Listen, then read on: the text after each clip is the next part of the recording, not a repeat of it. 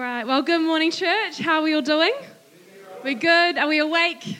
Yes, that's what I love. Church is in a live place, so we're allowed to have some energy and fun in church. Um, but I just want to start with a few thank yous as well. Um, thank you, church, for allowing us to come in and um, be a part of your family today. It's an honor and a privilege for us to come into your space, into your church, and be a part of what you do here. So thank you. Um, and I know Lincoln and Emma aren't here, but I know Limitless Kaitaia are here, and your youth leaders are here. And I want to honor you guys as well. You guys are doing an incredible job, and what you do inspires us um, out west, our, our Limitless campus out west as well. So keep it up. God is moving, and I know 2020 is going to be an amazing um, year for you guys. And Pastor Paul and Sally Ann, on behalf from behalf of myself and our team, thank you. Thank you for your hospitality. Thank you for letting us use your toilet paper and your coffee and your sugar and all the things we forgot. We honestly, we honor you and thank you for your wisdom and your heart and your open, your open doors always there, and we, we are blessed um, through you guys and what you do. So thank you so much.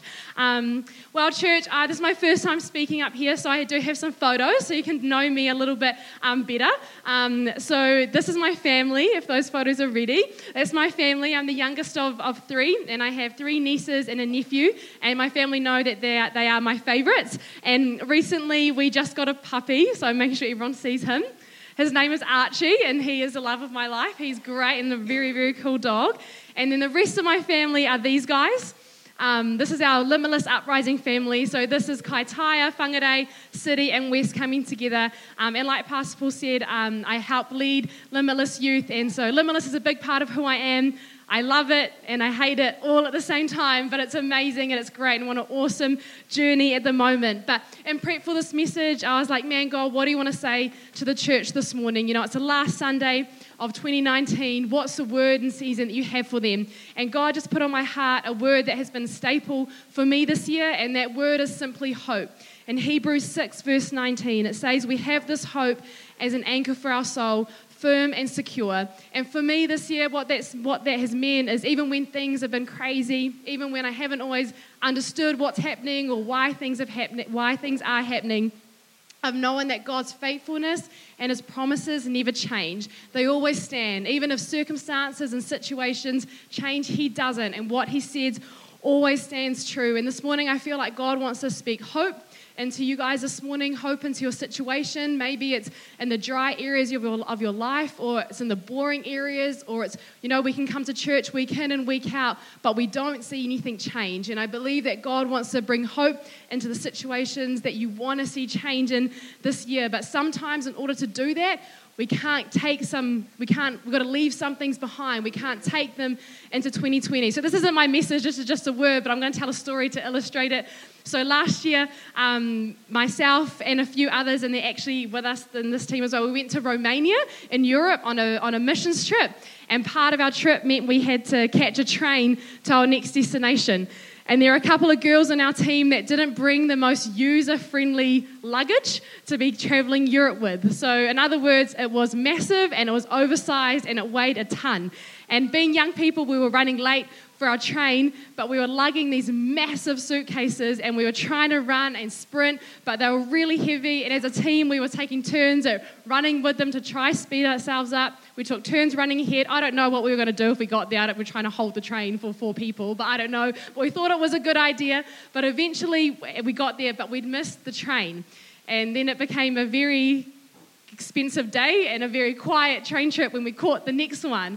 But what God taught me in that, in that, in that scenario is that sometimes we carry things, we're carrying emotional and spiritual um, and mental baggage that we don't need to carry and it weighs us down. And this morning, God's like, I want to help you get rid of that baggage so that in 2020 you walk lighter and you walk freer. And bring in hope that you guys know that God, what God can do in you and what God can do through you. Um, so we'll just pray this morning. Lord, I thank you for this morning. Lord, I thank you that we can gather as family. Lord, I thank you that we can come to your word and learn and grow and be encouraged. And so this morning, Holy Spirit, I pray, would you speak through me? I pray, would you speak into situations? God, I pray, would we have open hearts to hear your voice and hear what you're, what you're saying to us this morning. In Jesus' name we pray. And everybody said, Amen. All right. So I've titled this morning's message 9 to 5. Um, and we are going to read from the book of Acts, chapter 3, verse 1 to 10. So if you have your Bibles or your phones, you can follow. You can um, follow on the screen or you can just listen to my voice. So, Acts chapter 3, verse 1. Perfect. All right, it says, One day Peter and John were going up to the temple at the time of prayer at 3 in the afternoon. Now, a man who was lame from birth was being carried to the temple gate called Beautiful, where he was put every day to beg from those going into the temple courts. When he saw Peter and John about to enter, he asked them for money. Peter looked straight at him, as did John, and then Peter said, Look at us. So the man gave them his attention, expecting to get something from them. From them. Then Peter said, Silver or gold I do not have, but what I do have I give you. In the name of Jesus Christ of Nazareth, walk. Taking him by the right hand, he helped him up, and instantly the man's feet and ankles became strong. He jumped to his feet and began to walk. Then he went with them into the temple courts, walking and jumping and praising God.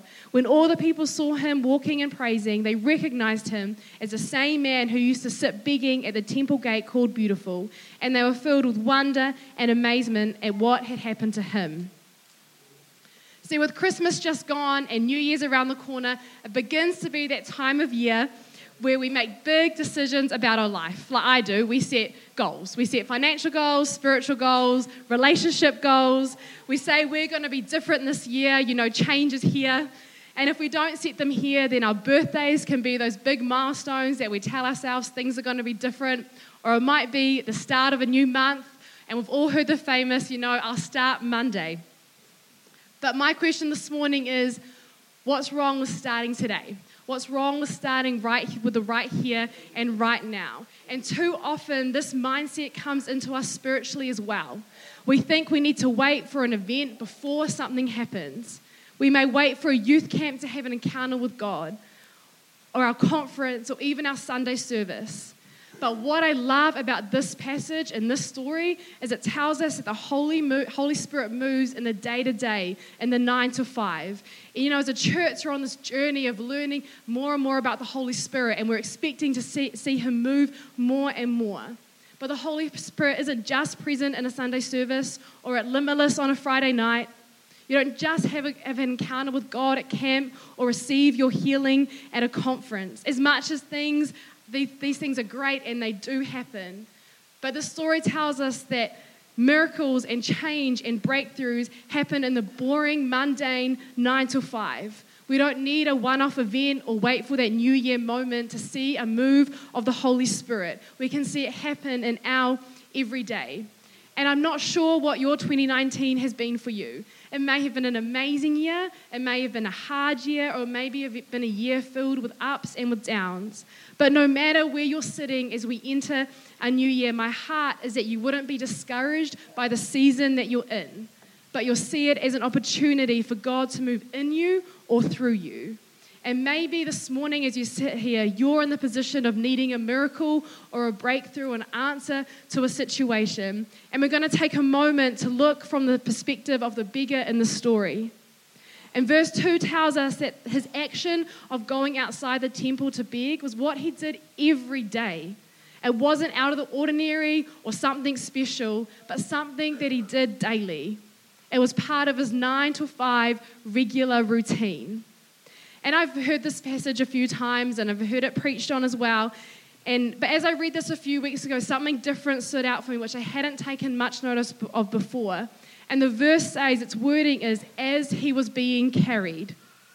It doesn't say as he was sitting outside the temple, but as he was being carried. See, he was on the journey of getting there. The beggar received his miracle as he was moving through his normal daily routine. And the first thing I want us to learn from the bigger this morning is that the Holy Spirit moves as we move. And the thing I love about it is that he hadn't even reached his destination. He wasn't even there yet. He was on a journey, but God intervened with a life changing miracle as he went about his normal day.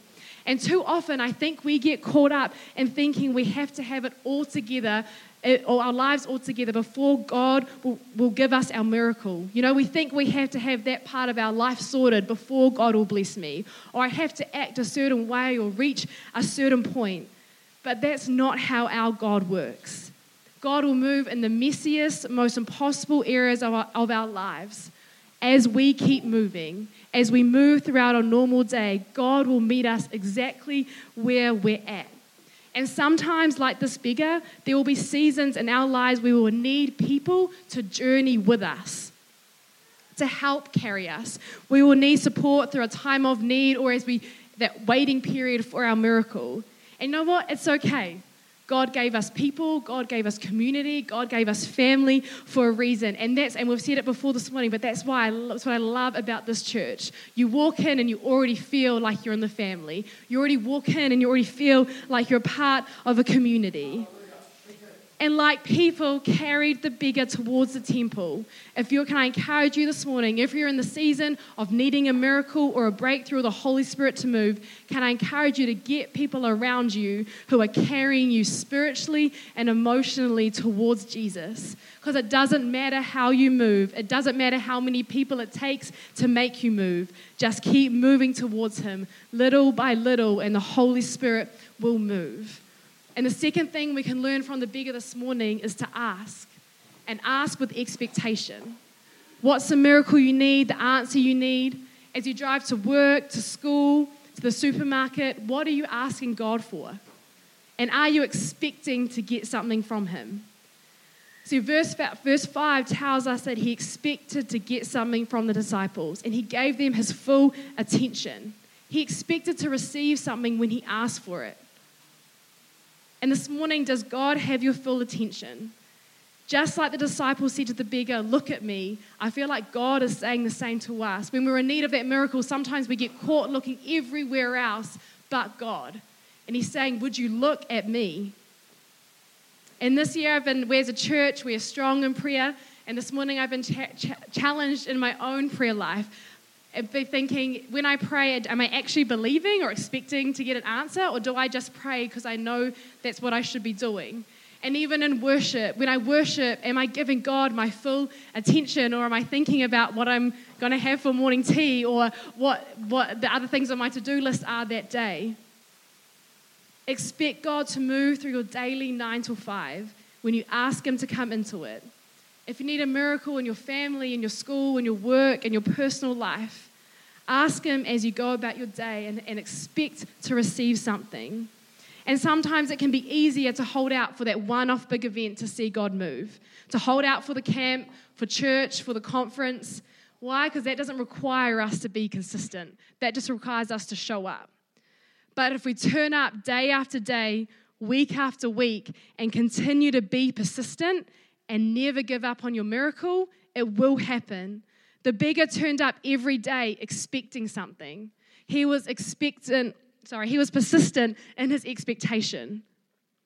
Even though he was expecting money and he would have been satisfied if the disciples had given him that, the Holy Spirit gave him something far more valuable. He gave him his healing. And as you move towards Jesus in the everyday, He will come. And I guarantee you, He'll most likely exceed your expectation. It's not about the big event at the end, it's about the small movements throughout your daily routine where God can move the most. And we all know seasons change, and sometimes we're in a hard season, but sometimes we're in a good season where life seems to be going okay. And this morning, perhaps the season you're in isn't the one in, where you're in need of a miracle. But maybe you're in a place where you, could, where you could be someone's miracle. You can be the vessel the Holy Spirit flows through to bring healing and breakthrough in someone's life. Um, last year, after we went on this mission trip, I was lucky enough to do some of my own traveling. And I had landed in a country called Portugal. And it was like, like yeah, so someone from Portugal. Ah, yes, it's a beautiful country. Um, and I'd got there, but it was like 12:30 in midnight morning, and I was traveling on my own. And I got out of the plane and walked through the airport, and there's no info desk or help desk because everyone's gone home. And I was like, okay. So I walked out, and the public services weren't working, so there's no train no subway, no bus, and no one around me spoke any English. And so I was like, and when you're traveling your own, you're kind of wary of who you let on that you're traveling on your own too. So I kind of just stood there being like, okay, God, what do I do? So taxis are too expensive. So I tried to get an Uber and I tried twice, but I missed them both because I couldn't read the directions because it's not in English. And I suck at directions on Google Maps. and I couldn't work out where I was asking me to meet them, so I missed both of them. So then I just sat down on a bus stop and I was like, don't cry, don't cry, because now it's like 1 a.m. And I was like, God, what do I do? So I tried an Uber one more time and I managed to connect this with this one. So I hopped in the Uber. The guy spoke Portuguese and I spoke English, so we had no conversation, but I managed to show him where I needed to be. So he drove me along and he took me as far as he could before it turns into like cobblestones and the car can't go down. But he's very adamant that he wants to make sure I knew he knew where I was going. So he got out and he showed me and he goes, that way, that way, straight, that way. And I was like, okay. And there happened to be a rubbish man like taking out the rubbish. So he checks with him too, and he goes, Yes, right, straight, just straight. And I was like, Okay, thank you. So I put on my backpack, carry my luggage, and at this point I had a gift bag because it was the end of my trip. So I had gifts for everyone back home. And I started my walk down, and I'd been walking for ages, like, well, about ages, like half an hour. And now it's like 2 a.m. in the morning in the middle of this European city, and there are interesting people now coming onto the street. And I was like, oh, I shouldn't be here. And I couldn't read again the maps on my phone because I suck and it wasn't picking up where I was. And I was like, God, you need to bring me someone so I know where I'm going. And then this lady happened to come out of a restaurant. So I ran to her and I tried to show her, again, no English, but she could she was like to me, no, no, back, back. And I was like, back the way I came. And she was like, yeah. And I was like, oh, my life. So I turned around and started heading on this big walk back. And by this time, I wanted to throw the gift bag in the bin. I was like, no one's getting gifts. And I was tired and hungry and grumpy. And eventually, I ended back right where I had started, right where the taxi or the Uber had dropped me off initially. And I happened to look up and I was like, oh, like moaning. And as I looked up, I saw the sign for my hostel and it was right in front of me the whole time, right where I had been. And I was like, man, I was I think I was too relieved to be mad, mad. But too often we can find ourselves following the world's or people's directions or opinions of our life because we think our life has to look a certain way before God can use us. You know, we think when we have life sorted, then God can use me. When I'm married, when I have a full-time job, when I've been on a missions trip, when I get a confirmation from God that this is where I should be or where I should be going. But instead, God says, I already have you where I need you to be. I can use you right here in this job, this school, this supermarket. We don't need to follow other people's directions or opinions or fit a box. Sometimes we just need to look up to God and realize we're in the right place at the right time. We just have to be willing. See, Peter and John were used by God as they went about their nine to five day job. It wasn't anything special, it wasn't a missions trip or a planned witnessing outreach. Verse 1 tells us that they were walking to their three o'clock prayer meeting where they went regularly. Don't underestimate where God has you right now. You are there for a reason, and there are people around you that need to see Jesus. There are people around you that God has specifically designed for you to reach, for you to be used as vessels for God to perform miracles through, like Peter and John. And like them, we need to be inconvenienced. Peter and John were already on their way somewhere. They had a schedule, they had somewhere to be. But they stopped to spend time and meet the needs of this man. And see, serving God is never going to fit our schedule. And yesterday I was literally, I was in my room preparing this message because I'm organized and I was preparing my message and I literally just wrote the word inconvenience and I heard Pastor Paul say to Sally Ann, oh, it's raining, it's starting to spit, we should go bring in all the team stuff because we had left it all outside. And I was like, oh, I should probably go help them. But like I'm on a roll and I've finally got a point. I want to write on it. And then God was like, you're writing about being inconvenienced. go be inconvenienced. So I got up and, and came and helped. But you know, sometimes serving God will be messy. It may seem like a hassle and just annoying. And honestly, sometimes we might not even feel like doing it. But if we have eyes to see the needs that surround us every day and we allow a gap in our schedule to be used by God, you never know the miracles that can happen through you or the blessing that you could be to someone. And I know I do it. I know I miss a lot of the opportunities God puts in front of me because I'm too busy to stop or I don't have the eyes to see the people right there. Give God space to use you and be ready to be inconvenienced.